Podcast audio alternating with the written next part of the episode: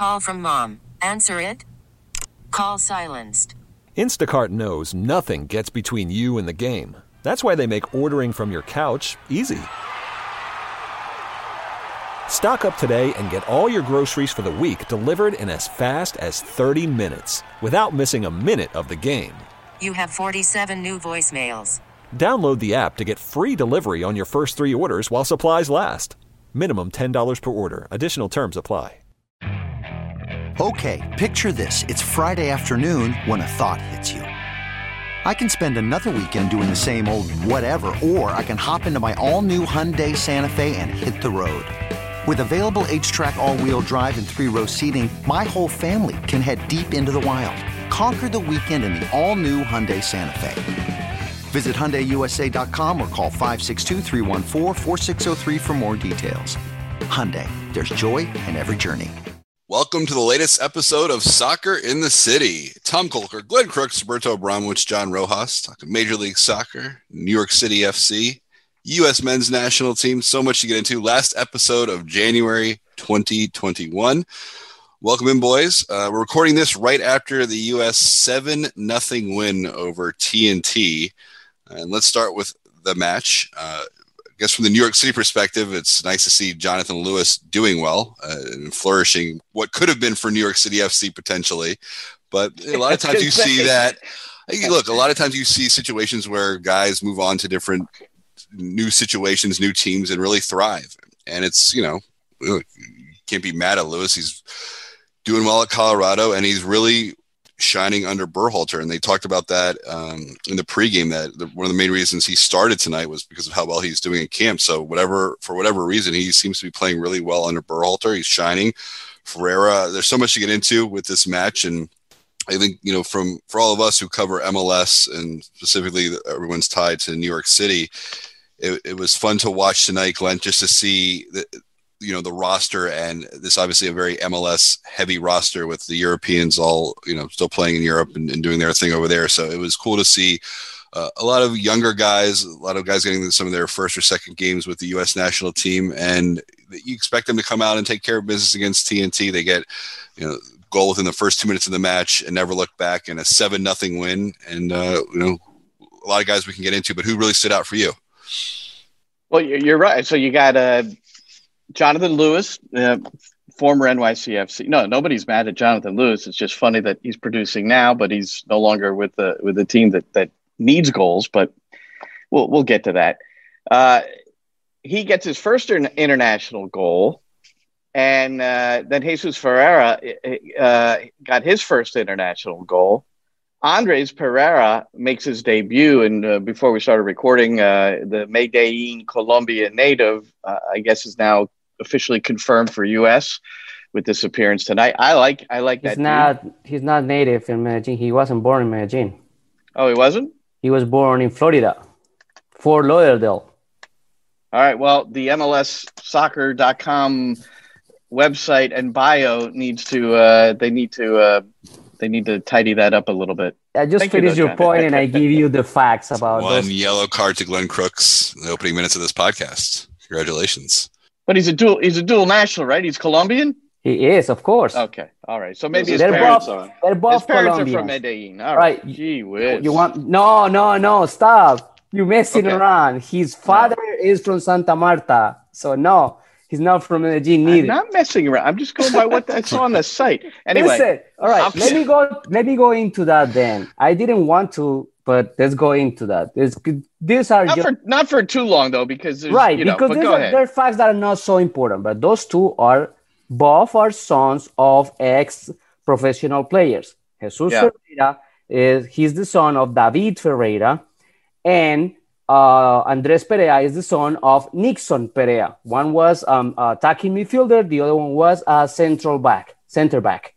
Um, funny thing is, Nixon Perea debuted as a professional in Santa Marta, the city where David and Jesus are from. And uh, the one that was born in the States, which is Perea, played first for the Colombian national team than with the US men national team, while Ferreira, who was born in Colombia, played first for the US men national team. It's just fun facts around those two. But yes, you're right in the fact that Andres is tied up already with the U.S. men's national team because he played for the youth uh, national teams in Colombia and he asked the one-time switch to FIFA that every player is allowed. So once Yeah. he asked for the switch, and now that he play even in a friendly, he cannot. I mean, not not even if he plays, but once FIFA approved the switch, he cannot go back. Even Okay. if he doesn't He play. is now a U.S. men's national team player. Now, in the case of Ferreira, he was born in Santa Marta, but he was made in in uh, Frisco, Texas, with FC Dallas, right? And he plays professionally for FC Dallas. He did not play for any kind of Colombian youth national team, and he did not play with any U.S. youth national team because he just got his U.S. national citizenship a year ago. So he just debuted with the U.S. men's national team, and now today he scored his first game, his first goal. I'm sorry, he actually scored two goals and three Yep. assists.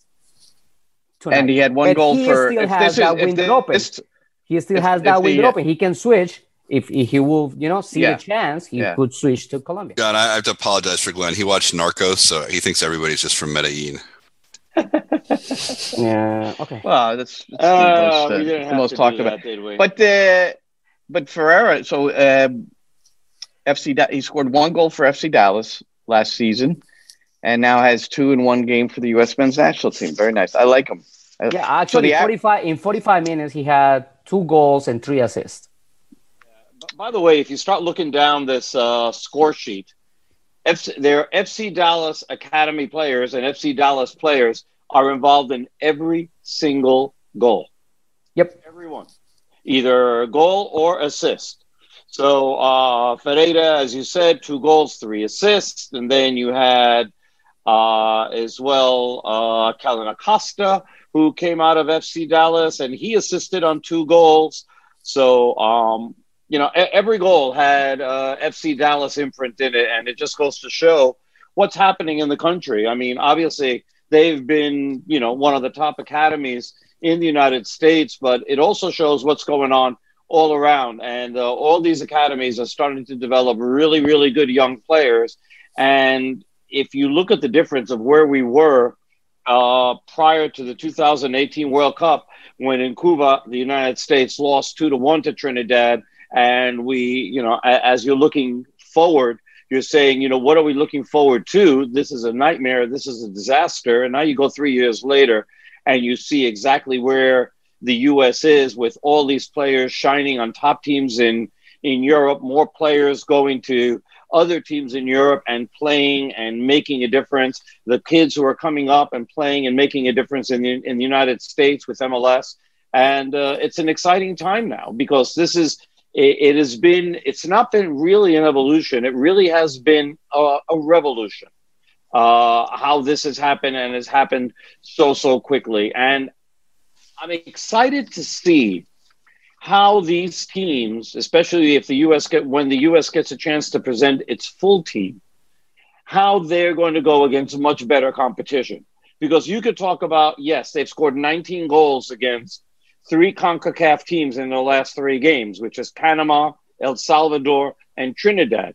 But two of those are level two teams. One of them is a level one CONCACAF team that's sort of like on the downside. And obviously hasn't, I mean, with the middle of COVID and everything, it's hard to say what they could have done. And they were playing the best, you know, the best Americans that we have in Europe. So there, there aren't fair tests. None of these have really been fair tests. It's great to see that the United States has been playing well against this type of competition, but I don't find them to be, you know, I want to see them against better competition to see how how they will Of do. course, Uh, yeah. I mean, we all do, but uh, you know, you can only you play who you can play. I mean, if, if you if, if the story's right, you know, Trinidad and Tobago did a massive favor for uh, you know for the U.S. just to come in with a.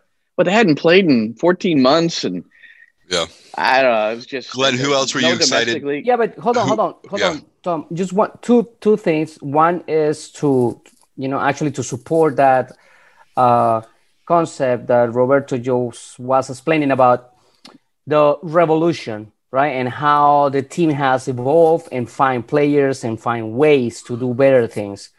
So those three games that Roberto mentioned, November, December, and now this one at the end of January, in every game, you had three players that scored for the first time their yep. first goal on the national team level. So you got in November Reyna, Gioacchini, and Soto. In December, you got Mueller, Aquinola, and Aronson. And now this time, of course, you had uh, Jonathan Lewis, uh, Jesus Ferreira, and Miles Robinson. And now I just connect with the other part of that uh, point that Roberto was making, and, and and I don't care right now about the rivals. Uh, I don't think it's unfair, like he said so, because these kids are playing for the first time together. They're coming out of the camp. Is there most of them are having their first games at the national team level, and you play to you know whoever you have in front. And the idea of here is not having the team ready for the World Cup in three months or six months, but in this case, for example, to build a team, to construct that team that is going to fight and be at the Olympic level. So, yeah. you know, is, is, that is that is that sense when you play this kind of game, you don't focus on the score sheet, you don't focus on the rival, you focus on what you are doing as a team and your kids are doing and how they behave, not only soccer wise, but out of the field too. So I think that is what is important in this process. And of course, everybody want to see the players that is, uh, you know, uh, the American players in Europe. But how many times you going to get them all together? Probably once. You know, when you actually competing on the World Cup. Or well, you're going to get them for the Gold Cup. You're going to get them for the Gold Cup, and you're going maybe to get not. Maybe not. Cup. They're coming well, out I mean, of a big well, long well, season with COVID, with all that. So one thing is that you may call them. The other thing is that you're going to have them and you had to be prepared for those scenarios in which the players are going to come to you and say, you know what, I would love to play, but I had already 30 games in a COVID season away from home and I need 10 days of rest. And you got to say yes. Possibility, right. It's a possibility. At the same time, with the level of depth that the United States is developing now, if you're if you're that player, do you really want to take a chance? that you're not going to be there and then it makes it harder for you to be able to get minutes on the field? It all depends. It all depends because every person is independent. Players are people and they have elements that they had to resolve sometimes and their bodies are asking for elements that they need or their careers are asking for certain weeks to you know get a deal done or whatever. You need to be away from camp. And and as a coach especially today in a in a national team you have to understand that. So what they're doing is actually the great part of the job, being prepared for those contingencies. Yeah. Well, Going right now, the... the most important thing, I think, sorry, Tom, one second. Right now, the most important thing is for those players, and I believe there were six in the starting lineup today, who are 23 and under, who are going to have to go to Guadalajara in March and earn a berth in the uh, in, in the Olympics, which has not been easy for the United States. They've missed the last two. Now, the way this tournament is set up, they're not going to face Mexico in the semifinals, and the, and two of them are going to advance because Mexico and the United States are in the same the group. same group. Yeah. Right. And so they can't face each other. So one is good. If they both advance, they can only face each other in the final. And if that happens, it doesn't matter because they've both qualified.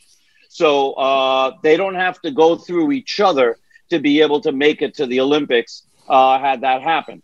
So there's an advantage there but uh, the last time I believe the U.S. had to qualify in Guadalajara, they got eliminated, so they didn't qualify. Um, so and that was you know, but that one is that was one- a pretty decent team with Landon Donovan and a couple of other uh, standout U.S. players at the time, if I remember. Yeah, that's why that's why this process is really good. I mean, that's one of the reasons to reach out to Perea and convince him, bring him to camp in December when he couldn't play because he didn't ask for the switch at that time was that you know show him what it was about talking about the possibility to be in the olympic uh, team and, mm-hmm. and and now get him do the switch by his own decision of course and being part of the team i mean that's exactly also, what they're doing and we have to remember that the United States is not going to be able to count on most of their top players in Europe who would qualify, but they're their the, their teams are under no obligation to let them go. So there's going to be no Gio Reyna, and there's going to be uh, no Pulisic, and None, no none, uh, none. Mention whoever you want. None I of them is going to be there. none of these guys who are you know tearing it up in Europe right now are going to be able uh, to be there. So uh, these kids who are you know going to get a chance and they're going to have a huge responsibility of get the of getting the U.S. into the Olympics. So going back to that, we saw Jason Kreis on the bench tonight. Obviously, he's manning that ship as they get ready for that tournament. Glenn, who else stood out to you, or who else maybe were you excited to see uh, make their debut or get some you know significant time with the U.S. tonight? Well, I, you know, I, think um, I, the the part of the story I liked is, and this is there's not much more Berhalter can do, but the, the, I think he has he's setting a tone. Uh, there's no way Jonathan Lewis was in his starting eleven when Lewis came into camp. As far as if he's trying to invent an, an eleven for this game, Jonathan Lewis is not in it. Uh, I'm not answering your question directly because you know I wasn't I didn't get this massive thrill to see Jonathan Lewis out there. I thought it was cool, but uh, the way he trained and Roberto said it right from the outset. I think Roberto or John, I can't remember, but uh, that uh, you know he earned it through training. You know, as did Kellyn Acosta. Acosta probably you know good chance maybe he wasn't in the eleven in Berhalter's mind coming into camp as well. So I like the fact that this competition is being created in camp so that no one feels comfortable. And uh, you know, the where I'm seeing, I, I'd like to say Sam Vines, I thought had a pretty good game, but there's I'm seeing stuff on Twitter that this, you know, he's he's like the second coming at left back. I, I No. he's a guy. He's a guy we have to see against higher level. But I still think he's a bit of an awkward player. I, I don't know if I don't know if he's the no, deal. No, this, this this is not the time, Glenn. This is not the time to be, you know, taking names out of the first squad because you see these kids playing against Trinidad. It's not the time. What Yeah. you actually have to look at is the amount of players that you have in this roster, on today's roster, not only the 11, but on the bench that qualify for that tournament. Yeah. Because that's actually what they're doing. They're developing that. The rest of it is just coming with the time. The players that are, you know, uh, working in Europe and playing in Europe, they're they're the number, you know, the one selection for everything. You could have those players for every single tournament. You will have those players. Period. Will any coach will love that, but you're not gonna Well, have. you know, what- but what Berhalter said is, uh, he he said he this year he's going to need thirty to forty players to to utilize in all these different competitions. So exactly. you know, a a, a, a majority of the young men we saw uh, tonight are going to be part of uh, whether it's the Olympic qualifying, whether it's the Olympics, whether it's the Nations League, Gold Cup. You know, I mean, they're um, Yeah. and and during that period of time, Tom, it's like that's then hopefully he'll be you know engaged to make decisions uh, a little bit more readily. Because what's really hard is that you you know when you don't have the European players around. I mean, the, the thing to me is that Berhalter's system is uh, is based very much on connectivity and you know how you know the, the movement of the ball the uh, you know there's the relationships being developed on the field and all that and when guys aren't there you're not developing relationships. But i mean you know it's just the way it is. It's um and that's what has to that's what has to eventually you know come about. And the other thing um because you guys talked about evolution. The evolution of the team under Berhalter, which is also interesting i think is he wanted he had a pl- way he wanted to play when he came into this international competition, you know, back in 2019, uh, when he got the or 18 when he got the team, and I can't remember when his first match was. Uh, but what he has discovered is he's got a he's got a unit or a squad or a selection or a stable where um, they can do a lot more high pressing. So they've really they've evolved in terms of how he saw the game, building out of the back, you know, between the lines, through the lines, you know, half spaces, and now they're pressing the part of their game plan. And I think Roberto, this is what I, I I'm looking forward to see is when they play a quality opponent. I want to see them high. Let's see how that works as far as this high press, which is is becoming something that they're emphasizing. They're emphasizing it. he can emphasize it because he has a really young team right now, and uh, at the age of that, you know, that's a strong part of that. The fact that uh, they they can run forever, and that that helps. But uh, if you're going to have a, like a, a veteran laden team out there, which which doesn't really look like it because they're really unless you're going to start bringing the Michael Bradleys back into camp. And Josie was supposed to play, but he got hurt. Now there's talk about a transfer, so we never got a chance and uh, to to play. They held him out on purpose, so you know nothing would happen. So. Uh, I think that that's uh, that's part of it. I mean, but there's incredible depth pretty much at every position now, which I don't think that we've had in the past. As you were talking about Sam Vines, and I'm you know I'm excited to see his evolution and how he does against better uh, opposition. But I think that if you look at the the the top U.S. team right now, you know he's got to go through Serginho Dest because Serginho Dest on the U.S. national team probably plays on the left because that allows you to play Reggie Cannon on the right. And I think that Reggie Cannon is a much better option on the right than anybody else who you have on the left. So right now, that's the way things are composed. And Serginho Dest is very good at playing at either side. He can play either side, right or left, uh, for either the U.S. national team, Barcelona, or, or whoever. John, cool. I, I don't know. I'm feeling like I'm in a different conversation because it's, it's uh, I don't feel the need to compare Gio Reyna and Serginho Dest and you know. All those guys that are Pulisic with these kids. They're different target for them.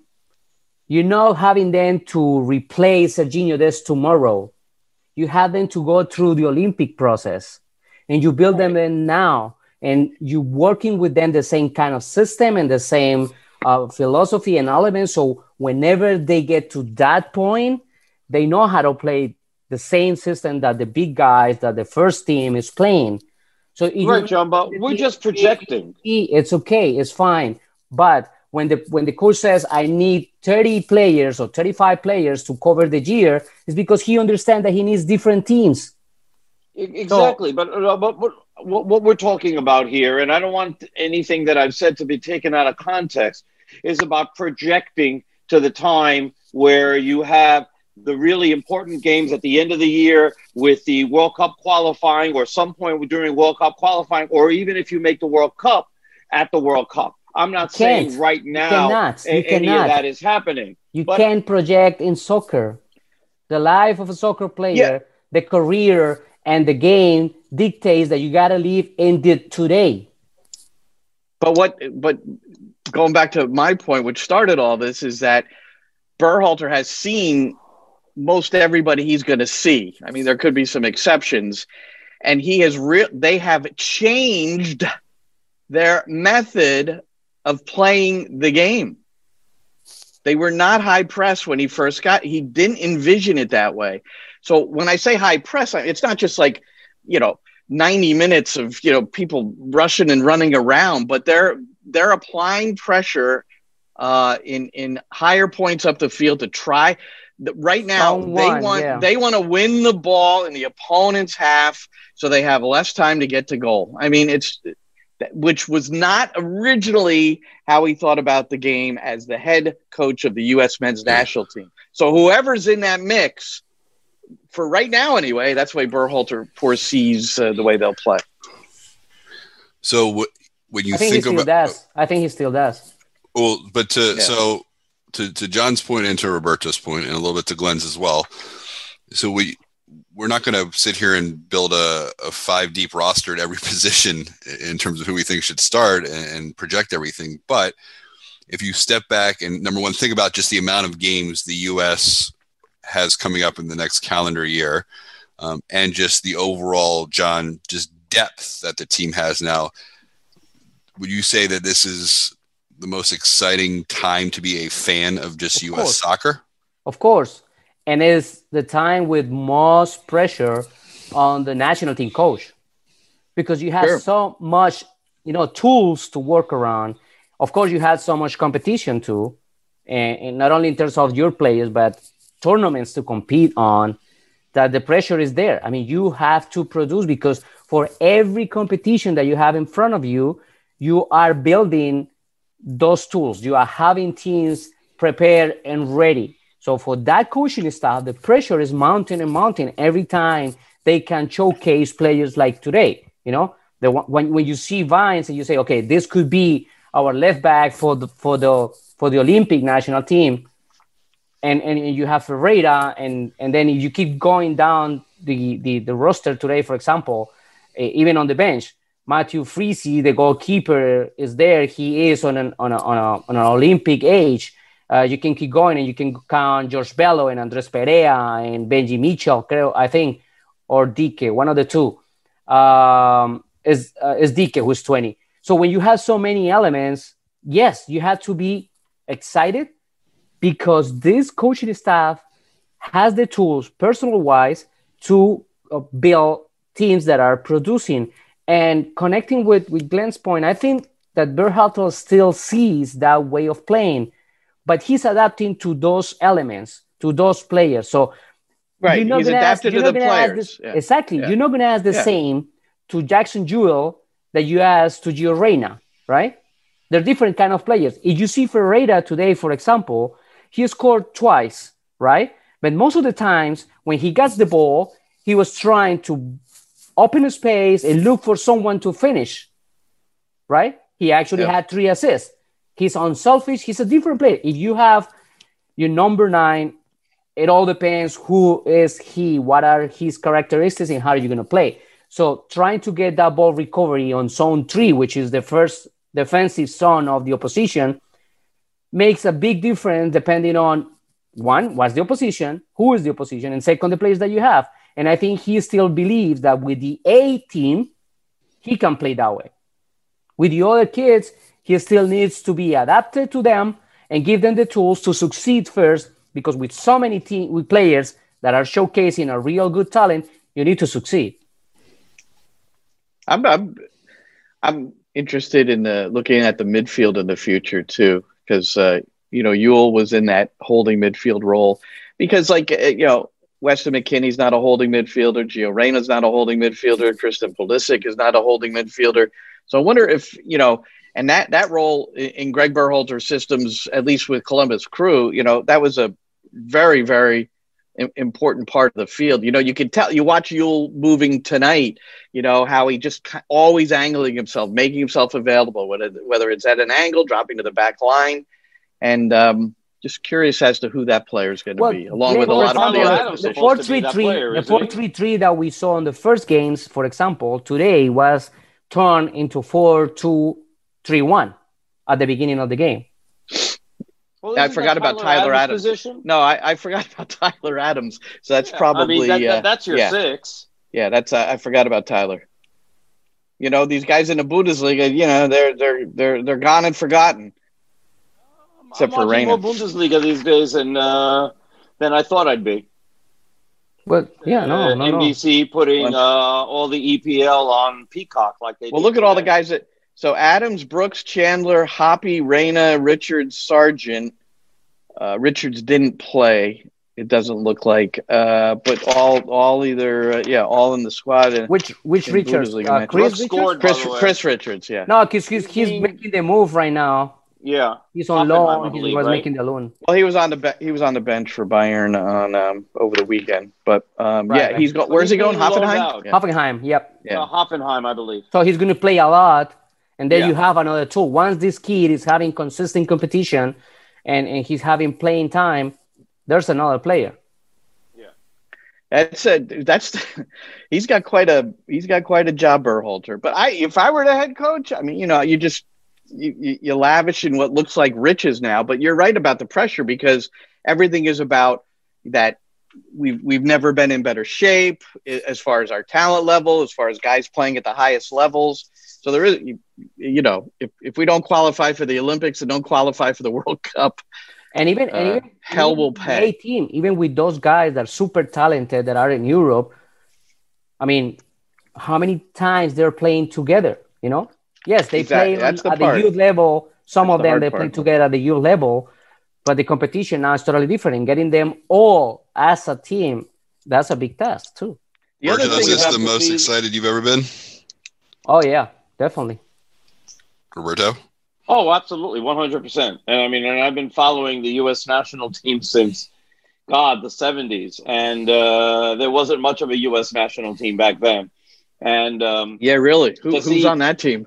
I mean, you really have to start looking at some, you know, college not, players. Not much. I mean, I remember Team America, and speaking of which, uh, one of uh, one of the great players for Team America, and uh, you know, great player for the Cosmos, Chico Borja, just died uh, this week after a long battle with cancer. He's a good friend. Um, I, I, feel terrible that I didn't get a chance to go down to Florida to see him within the past uh, year and a half uh, because we talked about it and I wanted to do it, but COVID obviously does, hasn't allowed me to travel uh, down there. So um, I, I, really feel awful that uh, he passed away, and uh, sincerest condolences to his family and his friends.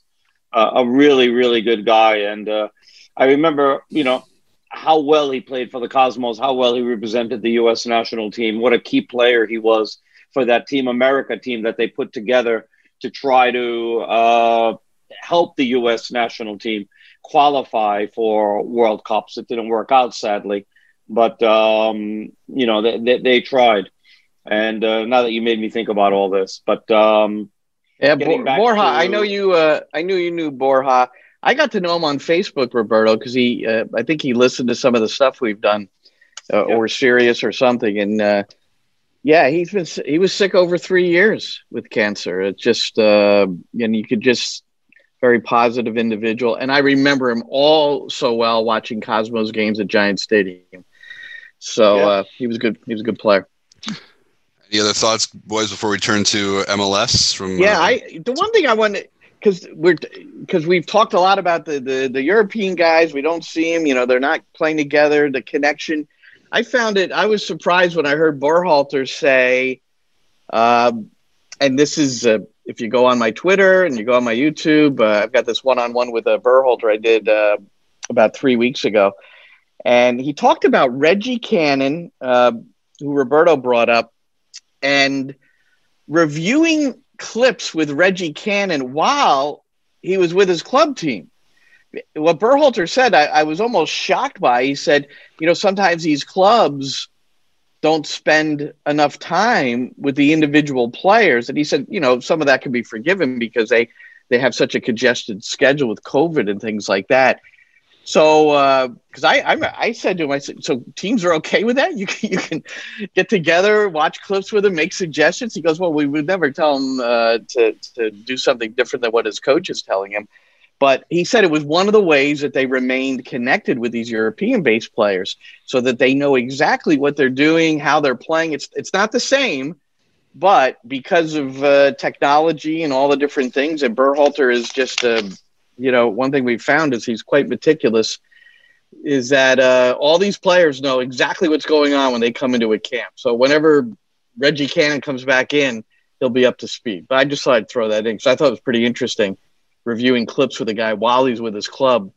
But it's, it, it and it is for everybody. I mean, um, the connection with the video analysis is so much that uh, the video analysis people and the coaching staff review most of the games of these players on a regular basis on their with their clubs. Right and they try to send them every now and then small clips with little details of what they do on club versus what they will do in national team and how to adapt to them and if it is exactly the same or not that kind of stuff so right. everybody is not only on a paper list being part of a 30 something you know roster of us men national team eligible guys, but uh, they are on the list of people that are receiving education, tactical education from the coaching staff every now and then.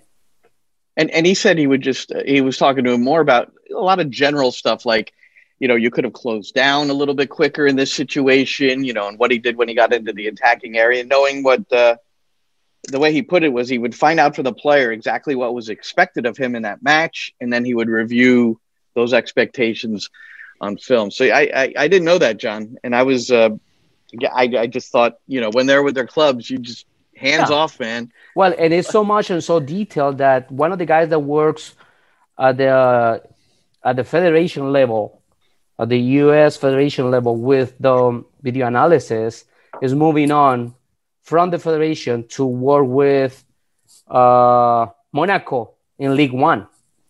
He's leaving the federation and going to work with Monaco those guys are working a lot. Oh, I saw that. Prepared. I saw that.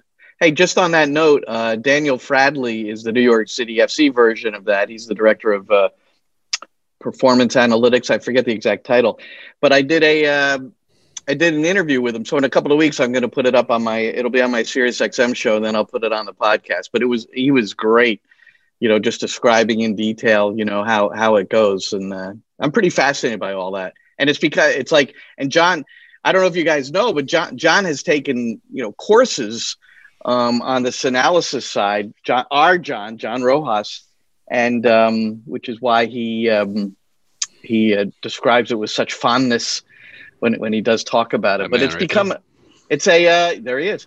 It's a you know it's a profession now. When gosh, five to seven years ago, you know you that wasn't like a you didn't see that as a as a as a possibility of a it's a profession in all levels, Glenn. Now, even in development, I mean, there's academies already that work with the kids, you know, trying to correct mistakes and trying to improve weaknesses and and and make their their strengths even you know better.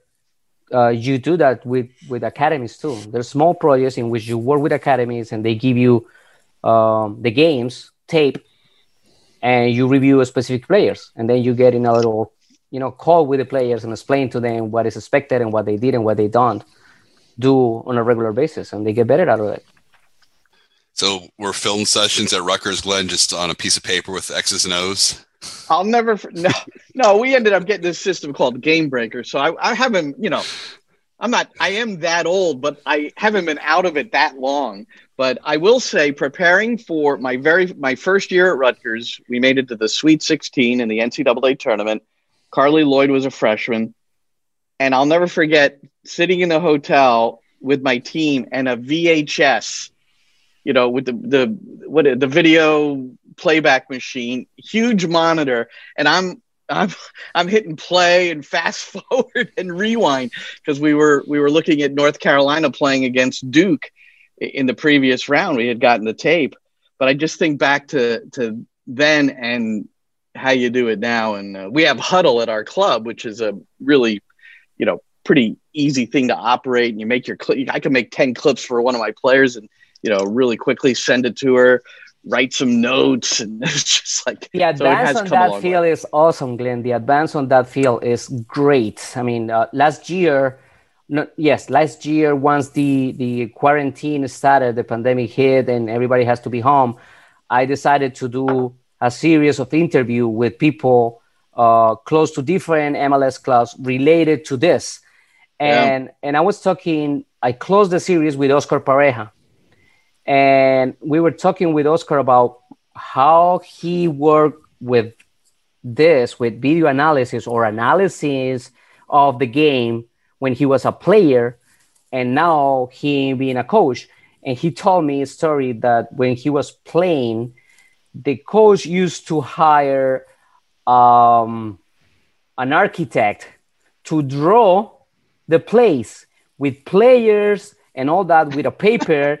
And at some point of the practice the coach used to stop practice bring a guy with two big rolls of paper and he just throw the rolls of paper on the ground with cones on the corners and show the draw that the architect was drawing for him with the place so that was our video analysis that was oscar said at that point so the advance Boy. is huge on that field How, about- how about the this is what coach? concerns me. This is what concerns me. I You see have a concern about all this? Yeah, there's a concern. And it's this I see the advantages when you have smart people taking this information and then being able to discern it.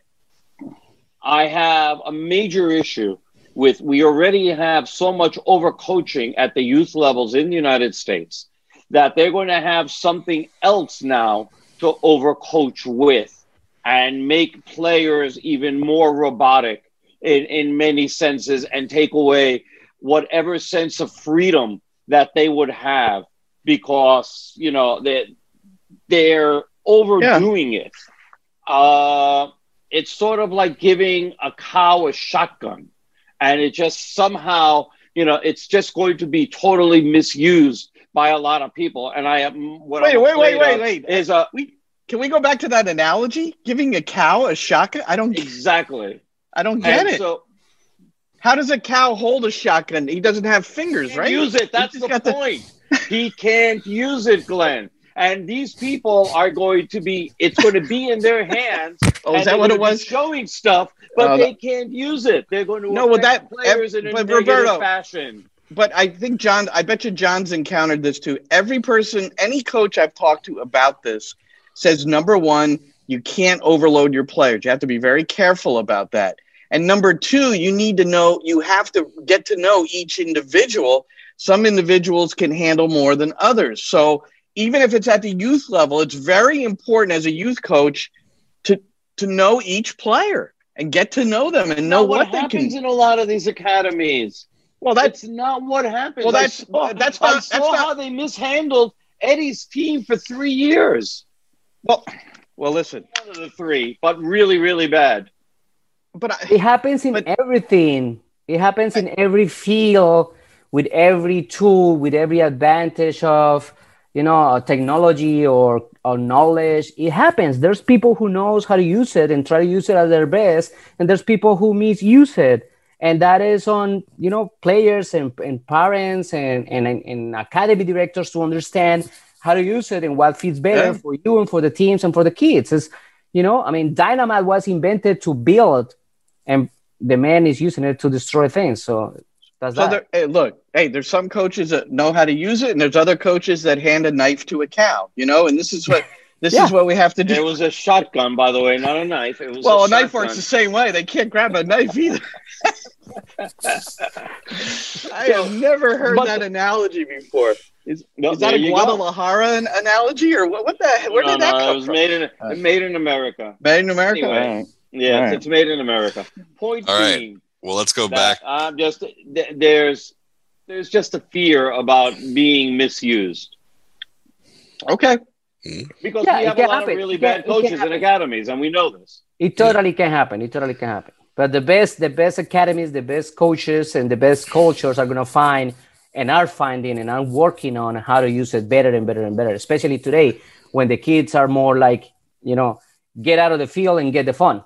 Yeah, and you're So they get their them. phones and they start texting and playing video games. Well, if you want to play a video game, let's play this soccer tactical video game, for example, For sure. which they I got. thought uh, one more interesting uh, host. Uh, uh, uh, who who was it? Um, Joe Cummings interviewed Jose Mourinho recently, and in a one-on-one, and I found this very interesting. He said that now in modern day preparation, he focuses less on the opposition.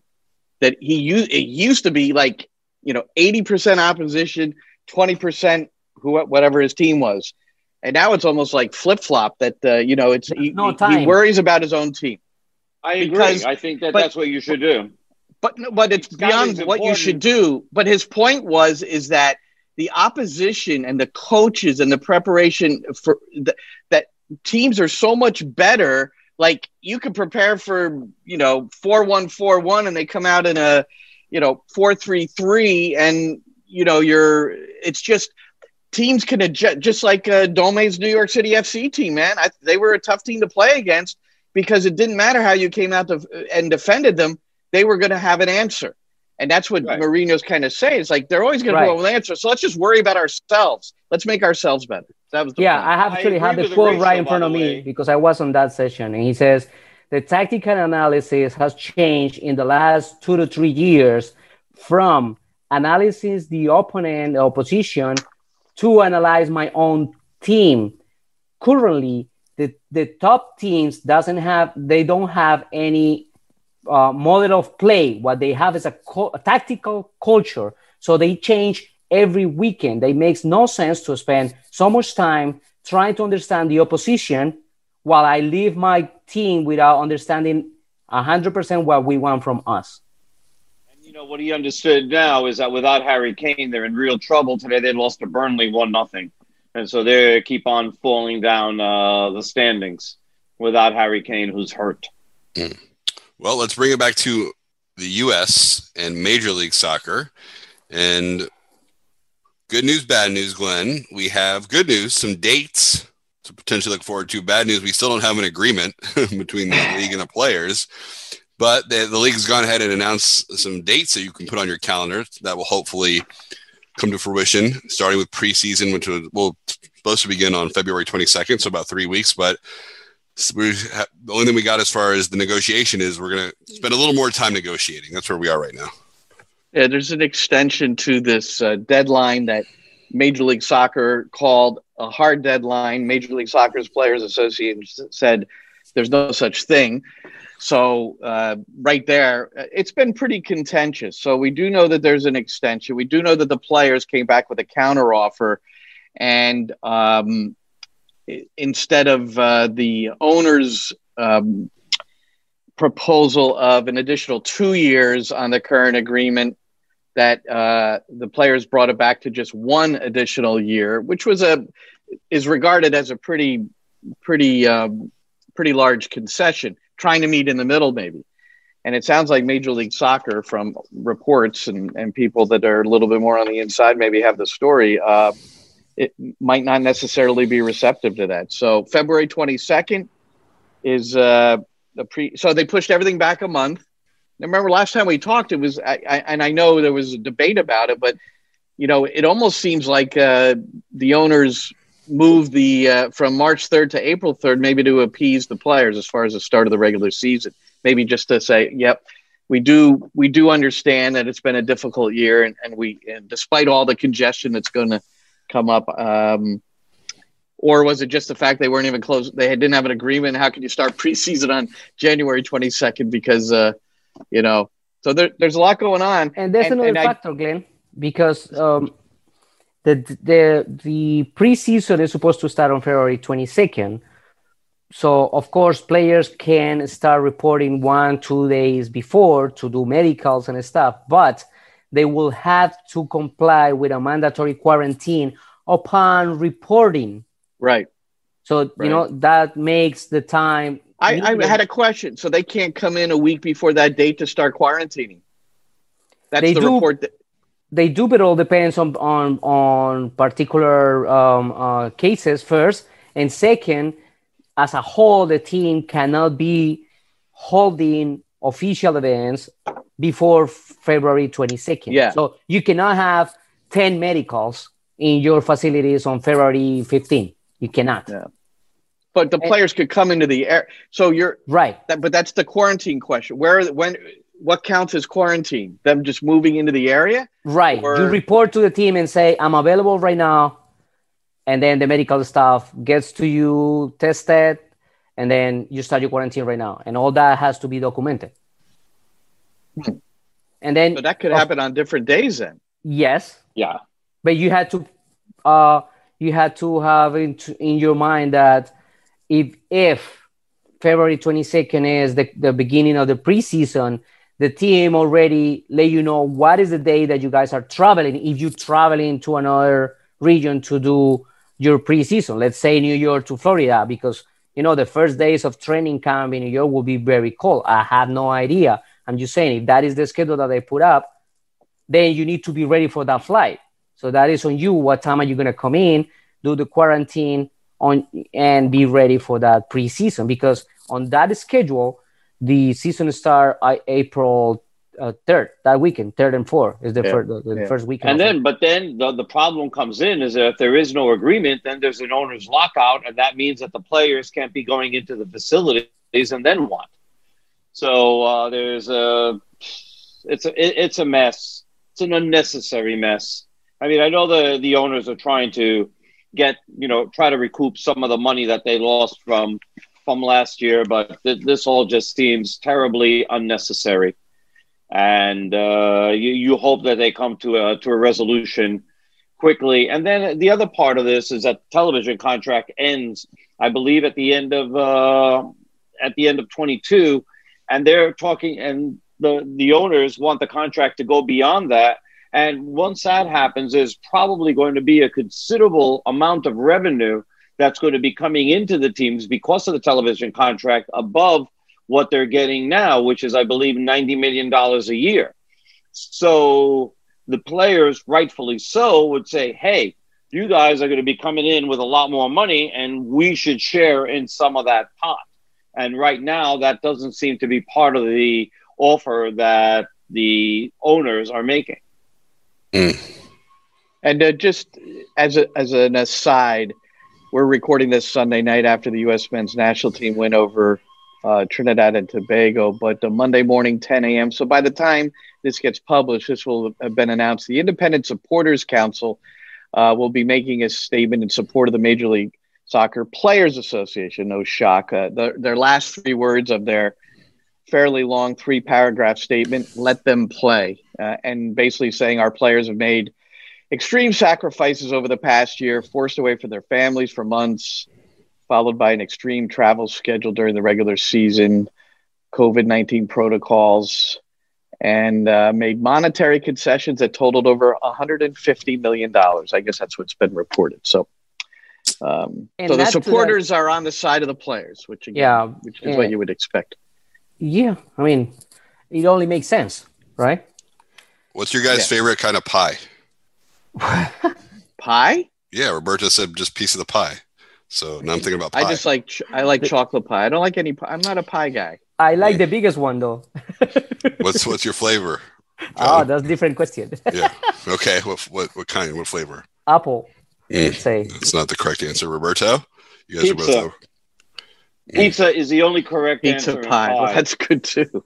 Key lime I would lime's say the correct pizza. answer.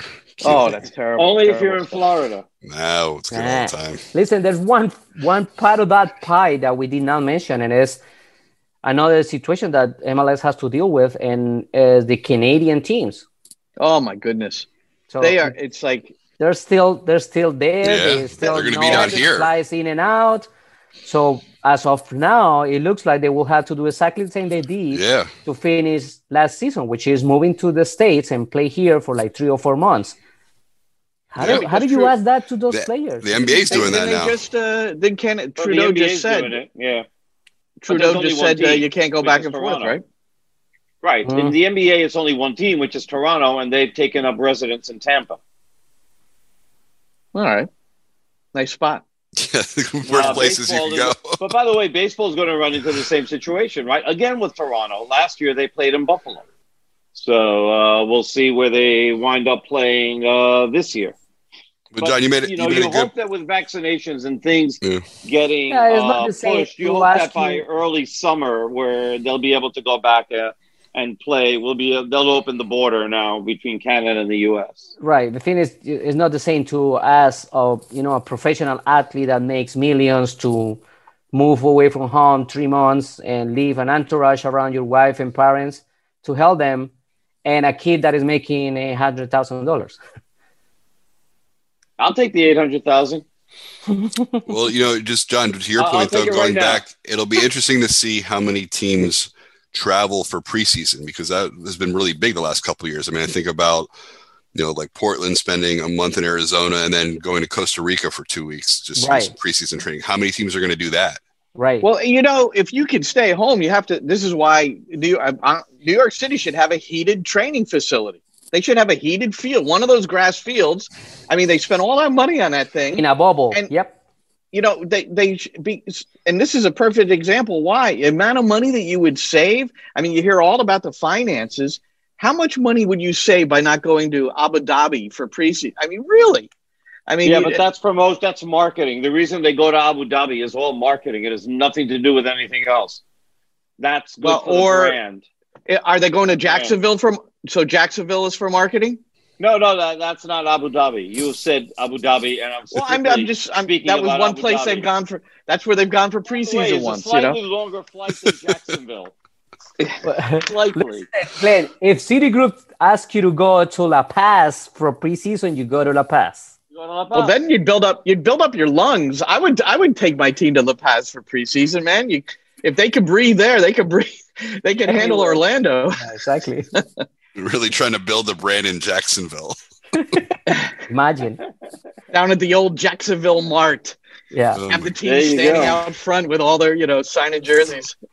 Hey, the Jacksonville team from the old NASL when New England moved from uh, the New England Jacksonville team into the Armada. They Jacksonville. still have Armada. They Jacksonville still have the Armada. Armada there. Yeah. Hey, you mentioned 800 grand. Tony, That's what. Tony Meola was the coach there for a while, wasn't he? Yes, he was. Yeah. Short time.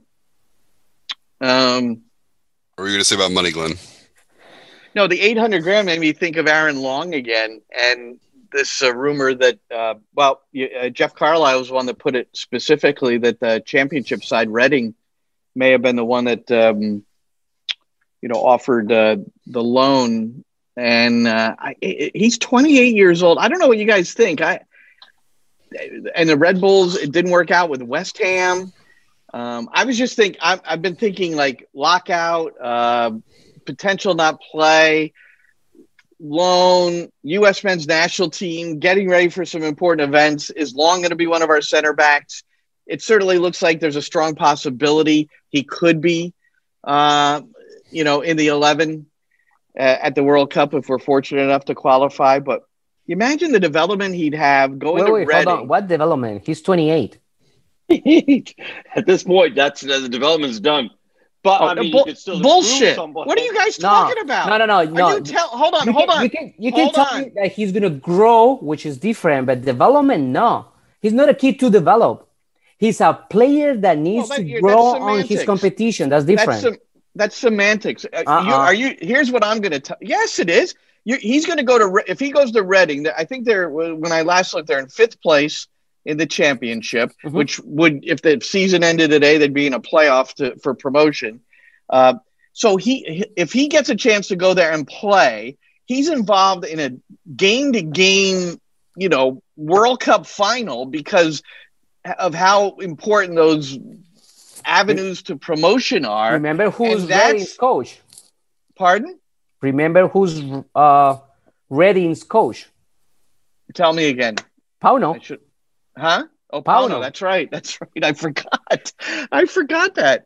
Anyway, um, which maybe is one of the reasons uh, that that makes more sense now, John. But Well, wasn't there also talk about uh, Aaron Long with Liverpool to be to, to be in that? In, I don't know where that came- defense I don't know where that but, came I mean, from. that, It's just that a was smoke. on Twitter. All, that was all over Twitter for a while. Past over the weekend too. but but Yeah. my I want to get back to my point of how important that would be for. Hit you, if, if development's the wrong word, I'm not sure what word to use other than he's going to become a better player. Is that Okay. not development?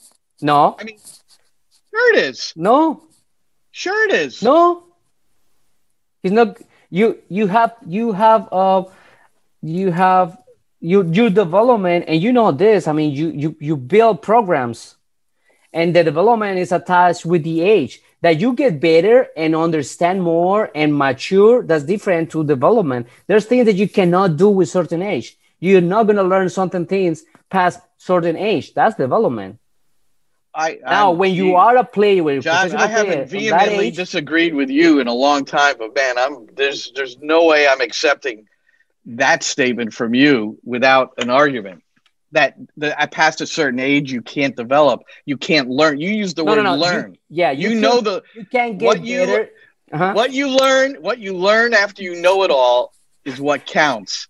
And that's John Wooden, Roberto, uh, Tom, John Wooden. And And you never I- stop learning. That's true. No, so that's that's that's if listen, if he can if for whatever reason he can ping a 50-yard ball to the right flank under pressure better because there's a different sort of pressure, that's development. And you Sorry. think that the team is taking him, let's say, reading. Let's bring this 28 year old kid and help him to develop. No. Okay. No, I'm talking about the surroundings, the environment, the, Okay. the the what the what the The games personal. mean, what the games mean. Okay, so Mhm. anyway, but that's you know, I, I just think, and it would I, it would help the U.S. men's national team. But I, will be I've s- good for I've said in the past that I don't I don't think MLS is there to to you know support the U.S. men's national team necessarily. They're there. Uh, no. if you're the coach, you're there to win, develop your own program and win games. You know? How But do the you guys fact think- neither no league, no league is there to support the national team. There's different. Right. How, Yeah. how do you guys think Jordan Morris is going to do? Well, he played already five Yeah. years. He's gonna. I, I want to see him against Man City. They're going to play him in the Uh, FA Cup Cup, uh, pretty yep. soon. Yep. So we'll we'll see. And he's involved I, in I some. So think they're he's got the tools to succeed over there. I mean, I, I know he gets there a little bit late, mind you, but uh, I think he's got the tools to succeed. As long as he stays healthy, he's going to be he's going to be fine. Yeah, he's getting And there too late. come There- back and be a better there's no way he can get- national there's no way he can get better, learn, and develop because he's over there too late. It's you know, it's it's over. You know, I don't. You know, why need to He- stay in Seattle? He's not, he's not taking his personal surgeon with him. Oh, that's right. His, his old man, right? By the way, he did not perform the, the surgery. No, he did not. He did not. It's just he a did clarify that. Jordan Morris, when he got it, did his knee. His dad was there and you know Well, yeah, he's prepare the everything, but did not do chief- the the surgery. medical chief operator from from uh, Seattle Sounders. and All he right. seems to be just fine. Any other No, topics he's fine. You guys want to touch on before we bring this debate No. to a close? No, I think I just want to say that the I I feel strong about players having uh, a good point in this negotiation with MLS. I think they should be respected. They doing a lot. There's a lot of uh, difference on pay, and and you know they're trying to gain more not only for the guys who win, who earn the most amount of money, but for the regular player in MLS. And that's what you know is going to bring more quality of life for those guys but I think Uh, that the, the league is not uh, in a state of having this kind of uh, lockdowns and, and strikes and all that. It's not a good moment. I think both sides understand that this could be one of the best moments of the league because of the the the, the tone internationally on the publicity and talk around and surrounding MLS change extremely from the last two years and is for the well-being of the league. The way people is talking and media is talking about mls in every corner of the world is better and better every time so this will be the worst time in the worst scenario to get to a point of, of, of stoppage or, or strike or whatever uh, they get to i think they're going to find an agreement and uh, that's one. And the second point that I want to just close with is the, the amount of youngsters that are coming because one of the elements of that of, of that agreement, I mean, one of the elements of that agreement is a clause which in which the teams can bring up to three players under 22 years old and they get a less charge on their on their budgets. And you can see already that most of the of the of the transfers that are being announced for teams in MLS are 22 years and all kids. Here's my issue with the whole thing. Um, this league needs investment. Does it need to cut corners? The the league needs to have better players that are fed domestically and brought in internationally to help this league get more eyeballs, more attention, better ratings. If they don't do that, they stand less of a chance of getting more money out of television networks uh, to broadcast their games. They've got to get TV ratings up. They also have to fare better in international competition because we're not insulated. This is not an insulated league. The league plays outside. They play CONCACAF Champions League. They're going to be playing other championships against Mexico. And to keep on getting their brains beaten in every time, and okay, we understand that last time this year it didn't happen, but they didn't win either. They wound up losing LAFC to Tigres in the final of the CONCACAF Champions League. At some point, they're going to have to win that to, to, to start getting other people to see, hey, you know, this league is growing. You, you show your growth with results, and they need those results. They need to show. And if they, again, it all comes back to eyeballs on television and, and, and, and butts and stands but we're maybe six months away from be, having those butts and stands. So you better get those eyeballs on TV. You've got to get better players. And if you keep on thinking that you're going to make an agreement with the players to not elevate, to not open up the salary cap and not bring in better players and that people want to see that either want to watch on TV or come to the stadium, they're sorely mistaken. They're shooting themselves in the foot.